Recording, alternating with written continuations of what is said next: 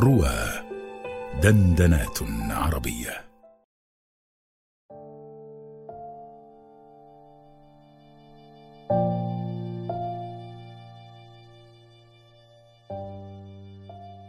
تكرار الجرح أهون من موات القلب. لدكتورة هبة رؤوف عزت.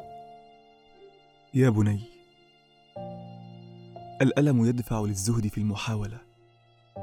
تمر بالمحنة فتخرج منها. وقد تركت جرحا غائرا ينبض كلما أقبلت على مشهد يشبه ما مضى. تنأى عن الحب أو الصداقة أو تتجنب المكان والمساحات. تختبئ خلف ستار من ادعاء الحنكة أو إظهار السخرية واللامبالاة وحدها الجسارة هي التي تعينك أن تحاول مرة أخرى. تفتح النوافذ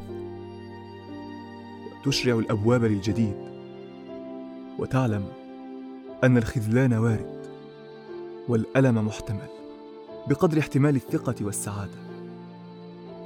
تختار أن تسير من الطريق الذي تلافيته وتدخل الأماكن التي شهدت لحظات الحزن.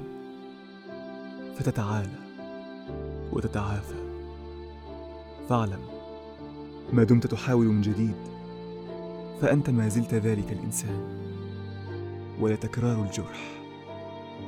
أهون يا بني من موات القلب. فتوكل على الله.